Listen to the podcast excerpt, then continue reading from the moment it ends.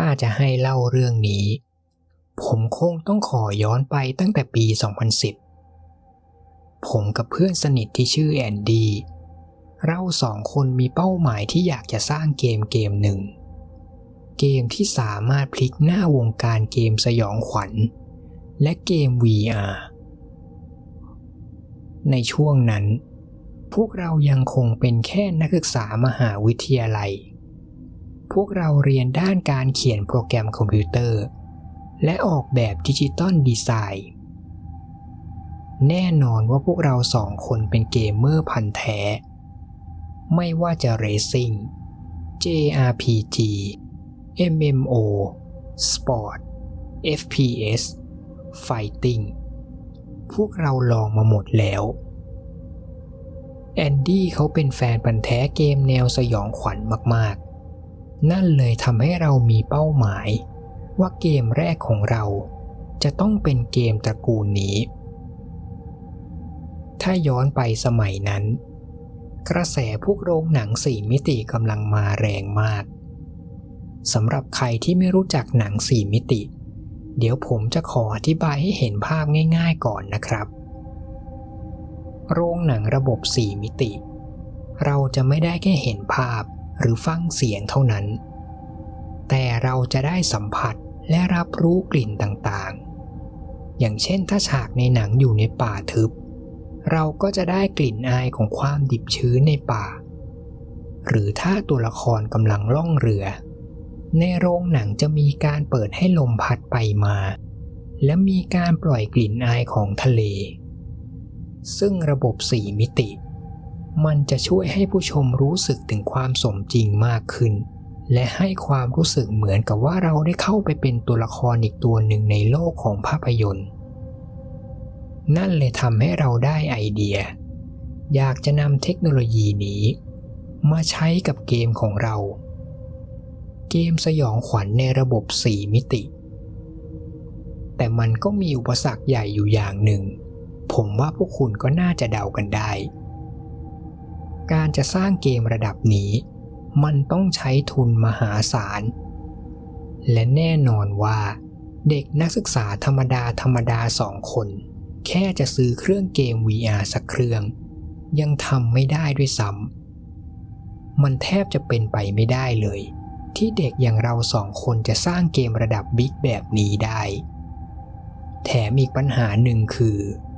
ในสมัยนั้น พวกเราก็ยังไม่เคยเรียนเรื่องการสร้างเกม 4 มิติด้วย แต่นั่นก็ไม่ได้แปลว่าพวกเราจะยอมแพ้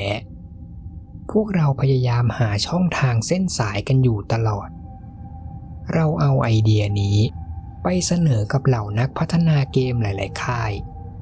ตั้งแต่กลุ่มบริษัทนักพัฒนาเกมอินดี้เล็ก ๆ ไปจนถึงบริษัทชื่อระดับบิ๊กของวงการเกม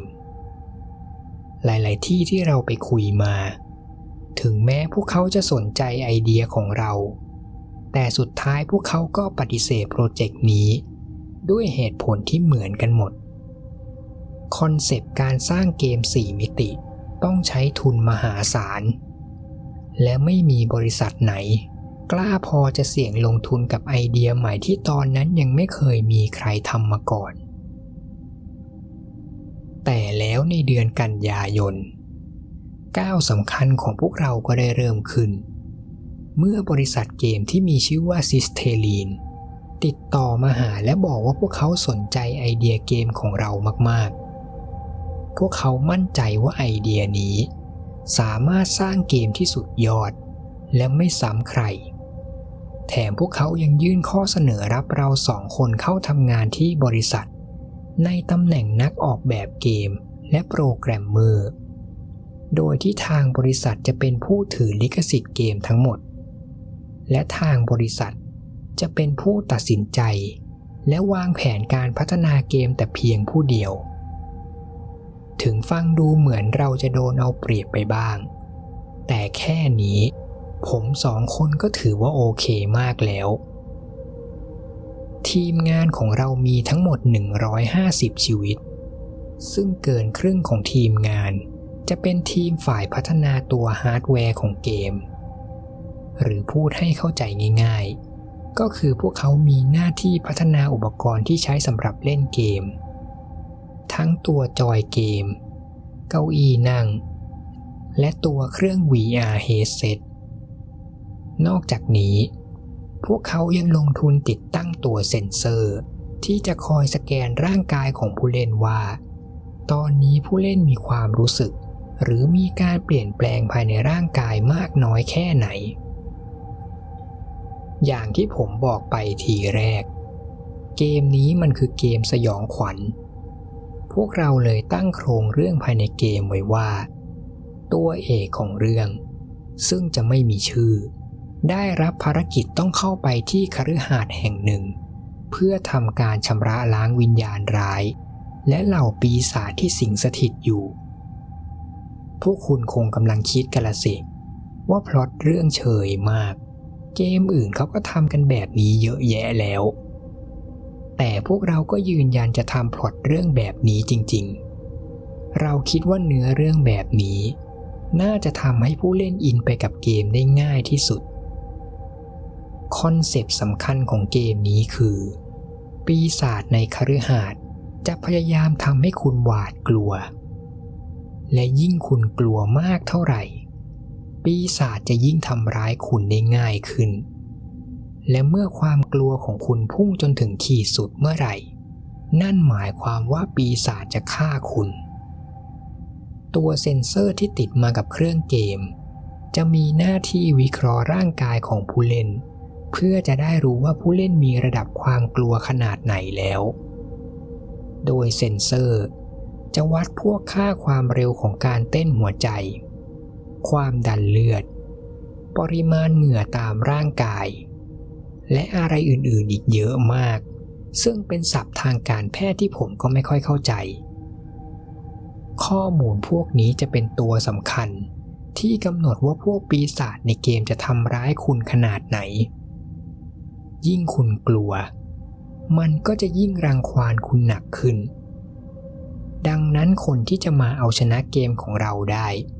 ไม่ใช่ว่าจะเป็น pro player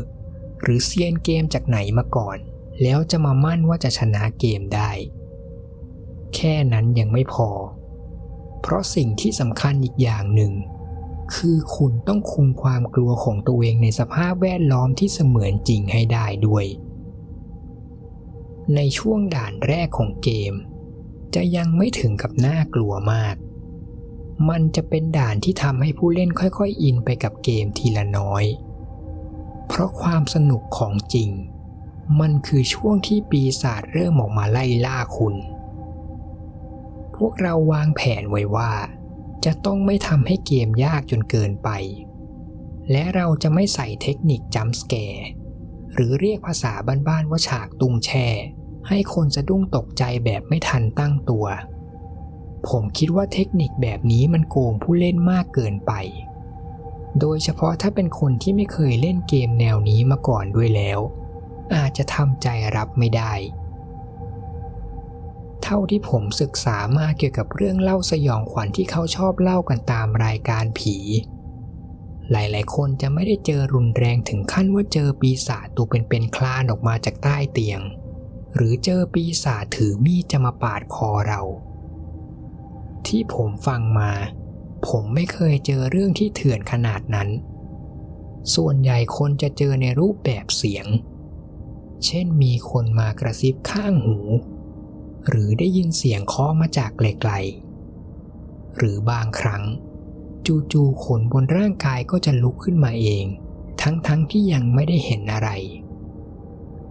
และสัมผัสความรู้สึกแบบนี้แหละ ที่เราจะเอามาใช้ในเกม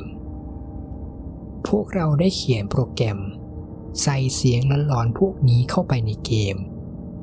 และได้มีการกำหนดระดับเลเวลความหนักเบาของเสียง ตามระดับความกลัวของผู้เล่น ยิ่งคุณกลัวมากขึ้นเท่าไหร่ ความหลอนก็จะยิ่งเข้ามาหาคุณมากขึ้น ในช่วงเริ่มต้นเกม คุณจะได้ยินเสียงหายใจหนักๆ หรือเสียงฝีเท้าที่เดินตามหลังไม่ห่าง บางห้องในคฤหาสน์เมื่อคุณเดินเข้าไป คุณอาจสัมผัสได้ถึงอากาศที่หนาวเย็นผิดปกติ และเมื่อคุณเริ่มกลัวมากขึ้น คุณอาจจะเริ่มรู้สึกได้ถึงสัมผัสอันเย็นเยือกของมือปีศาจซึ่งความจริงแล้วมันก็คือระบบเก้าอี้ที่บีบตัวผู้เล่นอยู่ หรือไม่ก็เสียงคล้ายเสียงขู่ที่ดังชิดกับหูของคุณ มันยากมากๆ แถมต้องใช้เวลากันแบบหามรุ่งหามค่ำกับการที่ต้องมาเขียนโปรแกรมให้ได้ขนาดนี้ แต่พอทุกอย่างเสร็จ ผมบอกได้เลย ว่ามันคุ้มค่ากับความพยายามของพวกเรามากจริง ๆผมได้รับสิทธิพิเศษ test เกมนี้เป็นคนแรก ทีมงานพาผมมานั่งที่เก้าอี้พร้อมกับปิดไฟในห้องทั้งหมด ก่อนที่พวกเขาจะเดินออกไปอยู่ที่อีกห้องหนึ่ง ซึ่งก็คือห้องมอนิเตอร์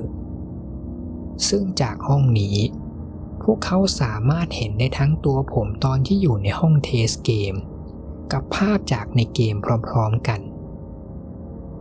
เป็นครั้งแรกเลย ที่ผมได้เข้ามาเล่นเกมนี้แบบจริงจัง ผมพูดได้เต็มปากเลยว่ากราฟิกเกมทำออกมาได้สมจริงมากๆ detail ภายในคฤหาสน์ก็เก็บรายละเอียดได้ดีแบบไม่มีที่ติ หลังจากเวลาผ่านไปอีกประมาณปีครึ่ง ในที่สุดเราก็พัฒนาตัวเซ็นเซอร์ได้เสร็จสมบูรณ์สักที และขั้นตอนต่อไป ก็คือหาผู้เล่นมาทดลองเทสเกมในช่วงเบต้า เราเริ่มลงโฆษณาเชิญชวนตามในหน้านิตยสารเกม โดยเปิดโอกาสให้ผู้เล่นทุกคน สามารถคอมเมนต์หรือติชมหลังจากได้ลองเล่นเกมอย่างเต็มที่ และก็ผิดคาดมาก ผู้เล่นที่ได้ลองเล่นเกมนี้ แทบทุกคนต่างชื่นชอบเกมนี้แบบสุดๆ ไม่มีใครติหรือรีวิวในแง่ลบเลย น่าจะเรียกได้ว่าโปรเจกต์ของเรา ประสบความสำเร็จก็ไม่น่าจะเกินจริง เท่าที่ผมอ่านรีวิวของคนที่ได้เทสเกม หลายๆ คนบอกตรงกันว่า ระหว่างที่เล่นเกม พวกเขารู้สึกเหมือนกับว่ามีใครบางคนมายืนอยู่ข้างๆ ตลอดเวลา หรือบางคนถึงขั้นบอกว่ารู้สึกหนาวๆร้อนๆตามร่างกายอ้อ ผมต้องขออธิบายเพิ่มให้พวกคุณรู้ก่อนว่า ห้องที่ใช้ test เกม จะไม่มีทีมงาน หรือคนอื่นอยู่ด้วยเด็ดขาด โดยทีมงานจะแยกไปอยู่ที่ห้องมอนิเตอร์อีกห้องหนึ่ง ซึ่งจะมีกระจกแบบมองด้านเดียวติดไว้ และจะคอยดูผู้เล่นจากทางนั้น ซึ่งคอมเมนต์ที่บอกว่ารู้สึกเหมือนมีใครบางคนอยู่ในห้องด้วย มีมากถึง 90%จากผู้เล่นทั้งหมดเลย นอกจากนี้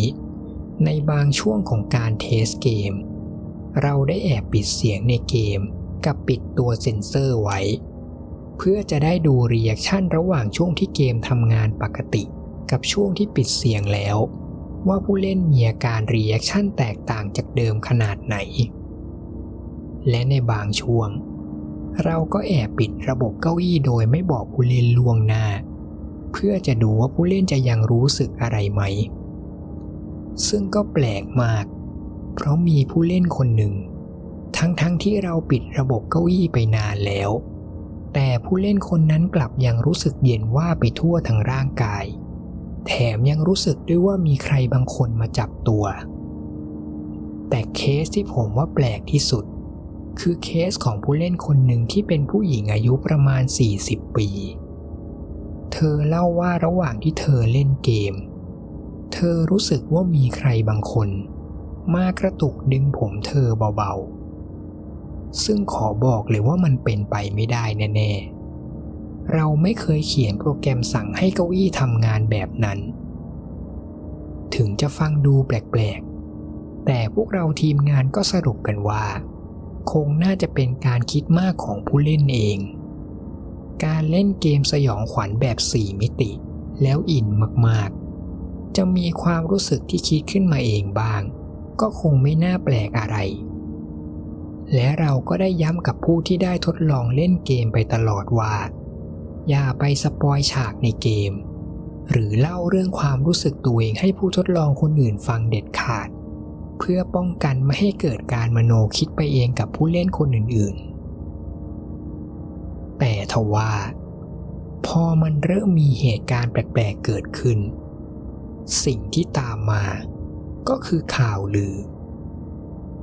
มันมีข่าวลือข่าวหนึ่งที่ทำผมฮามากตอนที่ได้ยิน มีคนลือกันว่า พนักงานในบริษัทซิสเทลีนบางคน เป็นคนที่มาจากลัทธิบูชาปีศาจซาตาน และแอบจับผู้ทดลองไปบูชายันปีศาจในเกม ผมเลยเชื่อเลย คนคิดข่าวนี้คงน่าจะว่างงานมาก เพราะความจริงตั้งแต่ที่เราเริ่มทำการเปิด test เกม ไม่เคยมีแม้แต่รายงานคนบาดเจ็บสักคนด้วยซ้ำและทุกคนที่ test เกมเสร็จ ก็กลับถึงบ้านอย่างปลอดภัย ชาวเน็ตสมัยนี้ก็คงเป็นแบบนี้แหละ ชอบเขียนข่าวมั่วๆเอาหา แต่ถึงอย่างนั้น ดูเหมือนทางบริษัทซิสเทลีนจะไม่ค่อยหาด้วยเท่าไหร่ ทางผู้ใหญ่คิดว่า ข่าวแบบนี้ทำให้บริษัทเสียชื่อเสียง พวกเขาเลยตัดสินใจตั้งโต๊ะแถลงข่าวเพื่อออกมาปฏิเสธข่าวลือทั้งหมด และเพื่อความชัวร์ว่าเกมของเราปลอดภัยร้อยเปอร์เซ็นต์ทางบริษัทเลยตัดสินใจเชิญชวนให้นักข่าวมาลองสำรวจภายในบริษัท จริงๆ ก่อนหน้านี้ ก็มีนักข่าวจากหลายสำนักพยายามติดต่ออยากจะมาทำสกู๊ปข่าวเกมของเรา แต่สุดท้ายบริษัทก็เลือกมาแค่สำนักข่าวเดียว ซึ่งเป็นนิตยสารเกมชื่อดังที่สุดในวงการณเวลานั้น พอทีมนักข่าวมาถึง พวกเขาก็เริ่มจากการสัมภาษณ์ทีมงานเกี่ยวกับตัวเกม และเรื่องของระบบ 4 มิติ ซึ่งเราก็ใช้โอกาสนี้ ในการปฏิเสธข่าวลือเกี่ยวกับการนำสัตว์มาทดลอง หรือการเอามนุษย์มาบูชายัน คิดถึงตอนนั้นทีไร ก็ยังขำทุกที คิดกันไปได้ยังไง หลังจากสัมภาษณ์เสร็จ ทีมนักข่าวก็เกิดอยากจะลองเล่นเกมดูบ้าง และพอพวกเขาได้เล่น นักข่าวทุกคนก็ดูจะประทับใจมากๆ แล้วก็เป็นไปตามคาด พอบทสัมภาษณ์ของเราถูกตีพิมพ์ไปไม่ถึงวัน ก็มีสปอนเซอร์เจ้าใหญ่ ๆ ติดต่อมาที่บริษัทแบบไม่ขาดสาย แถมสำนักข่าวเจ้าอื่นก็แห่กันมาขอทำข่าวบ้าง แต่ถึงเราจะออกมาตั้งโต๊ะแถลงข่าวกันแล้ว ก็ยังไม่วายมีคนปล่อยข่าวลือใหม่ ๆ ออกมา ผมเริ่มเห็นคนที่เคยเล่นเกมนี้บางส่วนออกมาโพสต์เล่าว่า เริ่มเจอเรื่องแปลก ๆ หลังจากที่กลับมาที่บ้าน พวกเขาต่างก็บอกว่า ตั้งแต่ลองเล่นเกมของเรา มันก็เริ่มมีเหตุการณ์แปลก ๆ เหนือธรรมชาติเกิดขึ้นที่บ้านของพวกเขา แถมสิ่งที่เกิดขึ้น มันก็เหมือนกับสิ่งที่เกิดขึ้นในเกมด้วย และยังรู้สึกด้วยว่า มีใครบางคนมาจับไหล่ หรือหายใจรดต้นคอ แต่พอหันกลับไปมอง ก็จะไม่เจอใครอยู่ตรงนั้น บางคนถึงขั้นบอกว่าเจอแบบนี้ทุกวันจนเครียด จนไปไปมามามันก็มีกระแสข่าวลือใหม่ขึ้นมาว่า คนที่ได้ test เกมนี้ จะถูกวิญญาณเข้าสิง พอมีข่าวลือมากๆเข้า ก็เริ่มมีชาวเน็ตบางคนตั้งชื่อเกมให้เราใหม่ว่า Sisterine Demon หรือไม่ก็ Sisterine Spectre ที่แปลว่า ผีแห่งซิสเตอรีน แต่ส่วนตัวผมชอบชื่อนี้นะ เท่ดี Sisterine Spectre และแล้ววันหนึ่ง จากเรื่องตลกในหน้าเน็ต ก็กลายเป็นคดีความขึ้นมา เมื่อมีเด็กหนุ่มอายุ 17 ปีคนหนึ่ง ซึ่งผมจะขอสมมุติชื่อว่าจอนเขากับผู้ปกครอง ส่งทนายความมาฟ้องบริษัทของเรา เนื่องจากจอนได้รับบาดเจ็บ มีรอยแผลเหมือนถูกข่วนที่แขนในช่วงระหว่าง test เกม เท่าที่ผมจำได้ ตอนที่จอน test เกมช่วงแรก ๆ ทุกอย่างก็ดู happy ปกติดี จนมาถึงช่วงที่จอนเดินลงมาที่ชั้นใต้ดินของคฤหาสน์จู่ๆน้องเขาก็ร้องโวยวายเสียงดังลั่น และตะโกนขอให้ทีมงานมาช่วย หลังจากนั้นประมาณวันหนึ่ง น้องก็เอารูปมาให้ทีมงานดูเป็นหลักฐาน มันเป็นรูปรอยข่วนที่แขน ซึ่งรูปนี้น้องถ่ายไว้หลังจากที่เดินออกจากบริษัทไปแล้วเมื่อวันก่อน ตอนที่ผมเห็นรูปนี้ มันดูไม่เหมือนกับรอยเล็บคนข่วนเลย แต่พวกเราทีมงานเช็คเครื่องเกมกันทุกวัน ก่อนเริ่มเทสเกมตลอดว่า เครื่องไม่มีปัญหา หรือไม่มีส่วนไหนของเครื่องเกมที่จะทำให้ผู้เล่นบาดเจ็บ แต่หลังจากเรื่องถึงชั้นศาล สุดท้ายเรื่องนี้ก็ถูกยกฟ้องไป เพราะทางผู้เสียหายไม่มีหลักฐานยืนยันเพียงพอ ที่จะพิสูจน์ได้ว่ารอยแผลเกิดขึ้นในระหว่างเล่นเกม และนั่นเลยเป็นเหตุผลสำคัญ ที่ทำให้ทางบริษัทซิสเทอรีนเปลี่ยนใจ ไม่รับคนนอกมา test เกมอีก และเปลี่ยนมาให้ทีมงานในบริษัทเป็นผู้ทดสอบกันเองแทน และผมเอง ก็เป็นหนึ่งในคนที่ต้องรับหน้าที่ทดสอบเกม ถ้าให้เทียบความรู้สึกวันแรกกับช่วงสุดท้ายก่อนเกมจำหน่าย ผมรู้สึกเลยว่าเกมมันพัฒนาไปเยอะมาก ผมยังจำความรู้สึกตอนที่ตัวละครในเกมกำลังเดินลงบันไดไปชั้นใต้ดินได้ดี เสียงลมที่พัดผ่านหน้าต่างคฤหาสน์ตลอดทั้งครึ่งชั่วโมง มันเหมือนกับเสียงคนที่กำลังร้องไห้โหยหวนมาจากไกลๆ และในช่วงที่ผมกำลังมองสำรวจตรงหน้าต่าง เพื่อมองว่ามันมีกริชหรือบั๊กอะไรหรือเปล่า จู่ๆผมก็รู้สึกเหมือนว่ามีใครบางคน เอาหน้ามาแนบชิดกับแผ่นหลังของผม ผมรู้สึกได้ว่านี่มันไม่ใช่ความรู้สึกในเกม แต่มันมีหน้าคนมาแปะบนหลังผมจริงๆ ผมรีบยกตัวขึ้นจากเก้าอี้และลองเอามือคลำหลัง แต่ผมก็ไม่ได้รู้สึกอะไรแล้ว ยังไม่ทันที่ผมจะหายหลอน จู่ๆผมก็ได้ยินเสียงเรียกชื่อผมดังมาจากในเกม เสียงนั้นมันกระซิบดังข้างหู และผมได้ยินชัดมากๆ ไม่มีทางจะเป็นเสียงลมแน่ๆ ผมรีบหมุนมุมกล้องเพื่อมองภาพในเกมรอบตัว แต่ผมก็ไม่เห็นจะมีอะไรเลย ผมยังพยายามจะคิดในแง่ดีว่า แอนดี้อาจจะมาแอบเขียนโปรแกรมเพิ่มเพื่อแกล้งผม แต่พอผมไปคุย เขาก็ยืนยันเสียงแข็งว่าเขาไม่ได้ยุ่งกับโค้ดในเกม แล้วก็ไม่มีทางด้วยที่ปีศาจในเกมจะรู้ชื่อผู้เล่น มันก็จริงอย่างแอนดี้ว่า มันเป็นไปไม่ได้ และอีกอย่างแอนดี้เขาทำงานฝ่ายออกแบบ skin ตัวละคร ไม่มีทางที่เขาจะเขียนคำสั่งโปรแกรมแบบนี้ได้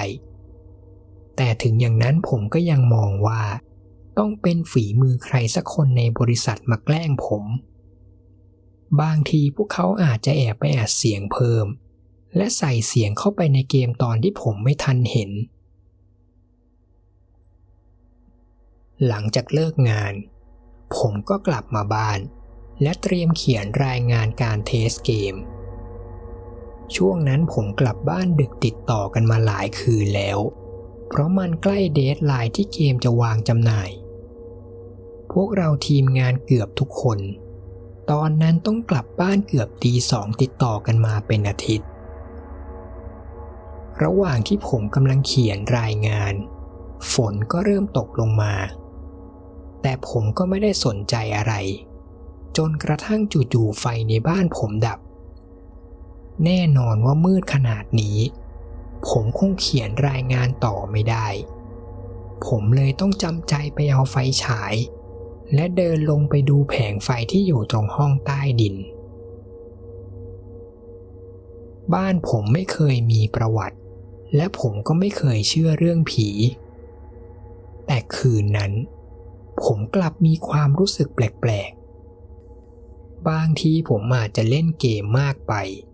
จนหลอนคิดไปว่าสถานการณ์ตอนนี้ มันเหมือนฉากในเกมมากๆ ถึงสมองผมพยายามจะคิดว่ามันไร้สาระ แต่หัวใจผมกลับยิ่งเต้นแรงกว่าเดิม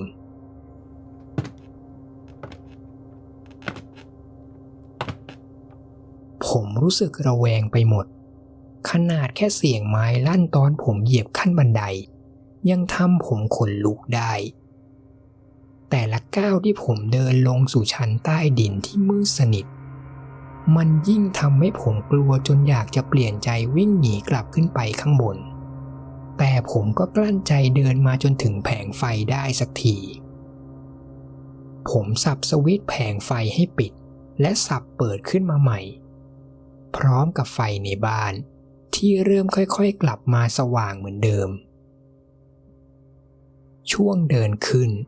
ผมคิดว่าคงไม่น่าจะแย่เท่ากับตอนลงมาที่ชั้นใต้ดิน ไฟก็มาแล้ว ผมว่ามันไม่มีอะไรให้ต้องกลัว จะปีศาจหรือผี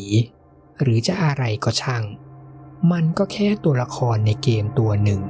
ที่สร้างมาจากในจินตนาการ มันจะออกมาทำอะไรเราได้ยังไง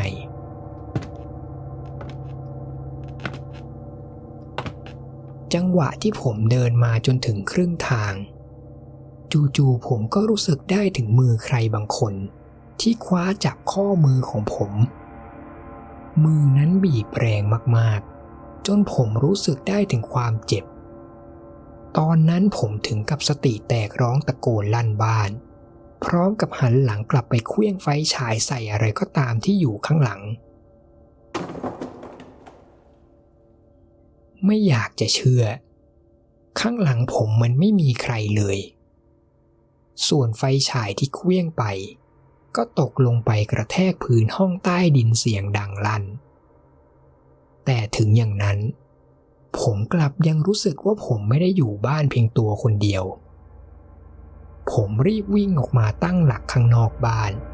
ทั้งๆทที่ตอนนั้นฝนก็ยังตก ผมรีบหยิบมือถือจากในกระเป๋ากางเกง และกดโทรหาแอนดี้ทันที ปรากฏว่าแอนดี้บอกผมว่า เขาเข้าใจความรู้สึกของผมดี และเขาเองก็เจอเรื่องแปลกๆ เมื่อวันก่อนตอนที่เขาลอง test เกม ตัวละครของเขาบังเอิญเดินถอยหลังไปชนกับเตาผิงที่มีไฟจุดอยู่ ตอนนั้นผมก็จำได้ ว่าแอนดี้ร้องเสียงหลงตกใจมาก จนทีมงานถึงกับฮากันลั่น แต่ตอนนั้นมันมีอย่างหนึ่งที่แอนดี้ไม่ได้บอกใคร เขาเล่าว่าตอนที่เดินหลังไปพิงเตาผิงในเกม เขารู้สึกแสบร้อนที่บริเวณขามากๆ และพอเขากลับมาบ้าน เขาก็เห็นจริงๆว่าที่บริเวณหลังขาขวา มีรอยแผลไหม้เป็นปานแดงขึ้นมา พอผมฟังเรื่องของเขาจบ ผมก็รีบขับรถไปที่บ้านแอนดี้เพื่อจะไปดูแผลที่ว่า และพอผมมาถึง ผมก็ได้เห็นจริงๆ ถึงเขาจะไปทำแผลที่โรงพยาบาลมาแล้ว แต่ผมก็ยังเห็นแผลที่ตรงขาชัดเจนอยู่ มันเป็นแผลที่เหมือนถูกไฟลวกจริงๆ ด้วยความสงสัย ผมรีบโทรไปหาทีมงานคนอื่นๆ ที่ได้ลองเทสเกมนี้ไปแล้ว และสิ่งที่พวกเขาบอกมา มันเป็นประสบการณ์สยองขวัญที่ไม่ต่างกับสิ่งที่ผมและแอนดี้เจอมา ทีมงานผู้หญิงที่ชื่อจิว บอกว่าตอนที่เธอกำลังสำรวจหน้าต่างบานหนึ่งในเกม มือตัวละครในเกมดันไปบาดกับเศษกระจกเข้า แล้วพอเธอเลิกเล่นเกม เธอก็เห็นรอยแผลเหมือนโดนบาดที่มือของเธอจริง ๆ ส่วนทีมงานอีกคนที่ชื่อแมทธิวเขาเล่าว่ามีช่วงหนึ่งที่ตัวละครในเกม โดนชั้นหนังสือร่วงทับลงมาทั้งตัว และพอเขาเลิกเล่น กำลังจะขึ้นรถกลับบ้าน จู่ๆประตูรถก็ปิดเอง โดยที่เขาไม่ทันตั้งตัว แล้วทำให้นิ้วมือสามนิ้วบนมือขวาของเขา โดนหนีบอย่างแรงจนกระดูกนิ้วแตก หลังจากฟังเรื่องจบ ผมลองก้มไปมองข้อมือตัวเองอีกครั้ง และผมก็รู้แล้วว่านี่มันไม่ใช่จินตนาการอีกแล้ว ผมเห็นรอยช้ำสีม่วง ปรากฏขึ้นบนข้อมือ ถึงผมจะไม่เข้าใจว่ามันเป็นไปได้ยังไง แต่ทีแน่ๆ คือตอนนี้มันไม่ได้เป็นแค่เกมแล้ว วันต่อมา มันตรงกับวันหยุดของบริษัท เลยไม่มีใครมาทำงานวันนี้ ผมใช้โอกาสนี้ ชวนทีมงานบางส่วนมาที่ห้อง test เกม และลองเล่นมันอีกสักครั้งหนึ่ง ทั้งผมกับแอนดี้เราคิดกันมาตลอดทั้งคืน เนื้อเรื่องของเกม คือการที่ตัวเอกของเรื่อง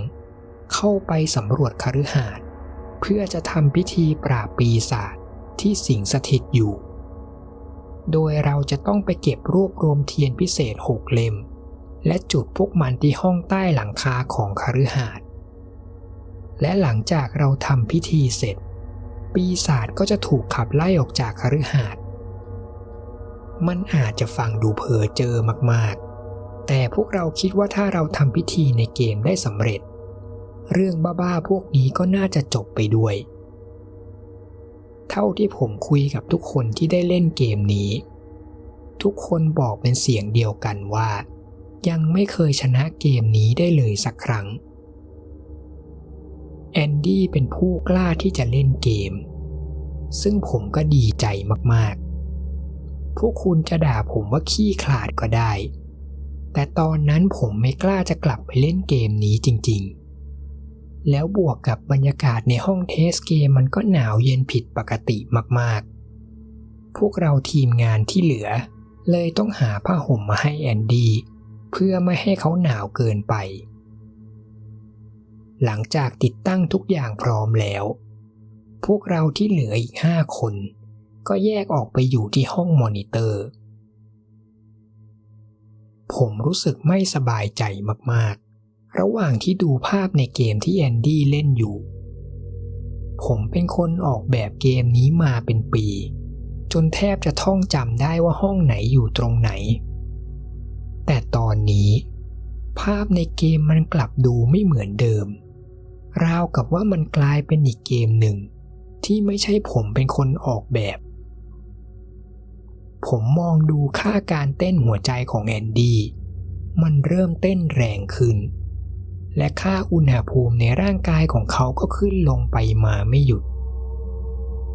ระหว่างที่เล่น แอนดี้พูดตลอดว่า เขารู้สึกว่าปีศาจในเกมอยู่ใกล้ตัวเขามากๆ แต่เจ้าปีศาจนั่นกลับยังไม่ทำอะไรเขา ผมเริ่มมีลางสังหรณ์ไม่ค่อยดีว่า มันกำลังรอจังหวะอะไรบางอย่าง ผ่านไปสี่ชั่วโมงแล้ว แต่แอนดี้ยังคงเล่นเกมโดยที่ไม่ได้พักเบรก พวกเราเข้าใจดีว่าเขาเองก็อยากจะจบเรื่องพวกนี้สักที และตอนนี้เขาก็เก็บเทียนครบหกเล่มแล้ว และกำลังเริ่มขั้นตอนสุดท้าย นั่นคือไปทำพิธีที่ห้องใต้หลังคา แต่ว่าหลังจากนั้น เหตุการณ์ที่ไม่มีใครคาดคิดก็เกิดขึ้น พวกของประดับคฤหาสน์ในเกม ทั้งพวกภาพวาดกับแจกัน จู่ๆก็เกิดลอยได้ และเริ่มพุ่งเข้าใส่ตัวผู้เล่น ทั้งๆทที่พวกเราทีมงาน ไม่เคยเขียนโปรแกรมให้ทำแบบนี้มาก่อน แต่ความน่ากลัวมันไม่ได้จบแค่นี้ แม้แต่ภายในห้องมอนิเตอร์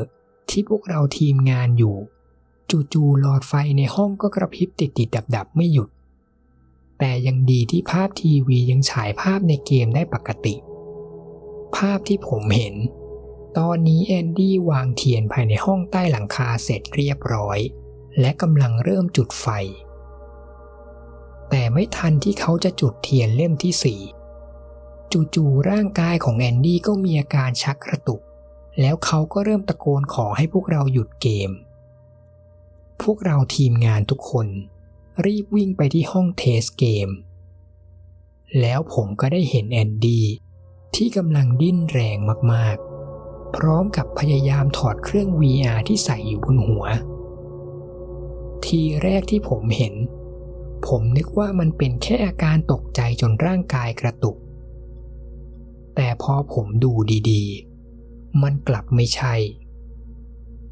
สองมือที่พยายามโบกปัดไปมา มันเหมือนกับว่าเขากำลังสู้กับอะไรบางอย่างที่เรามองไม่เห็น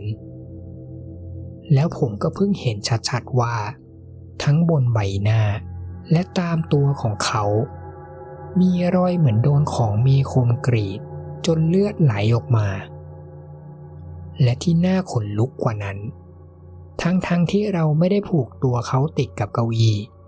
แต่ทีมงานทุกคนต้องออกแรงกันเยอะมาก ว่าจะดึงเขาหลุดออกมาจากเก้าอี้ได้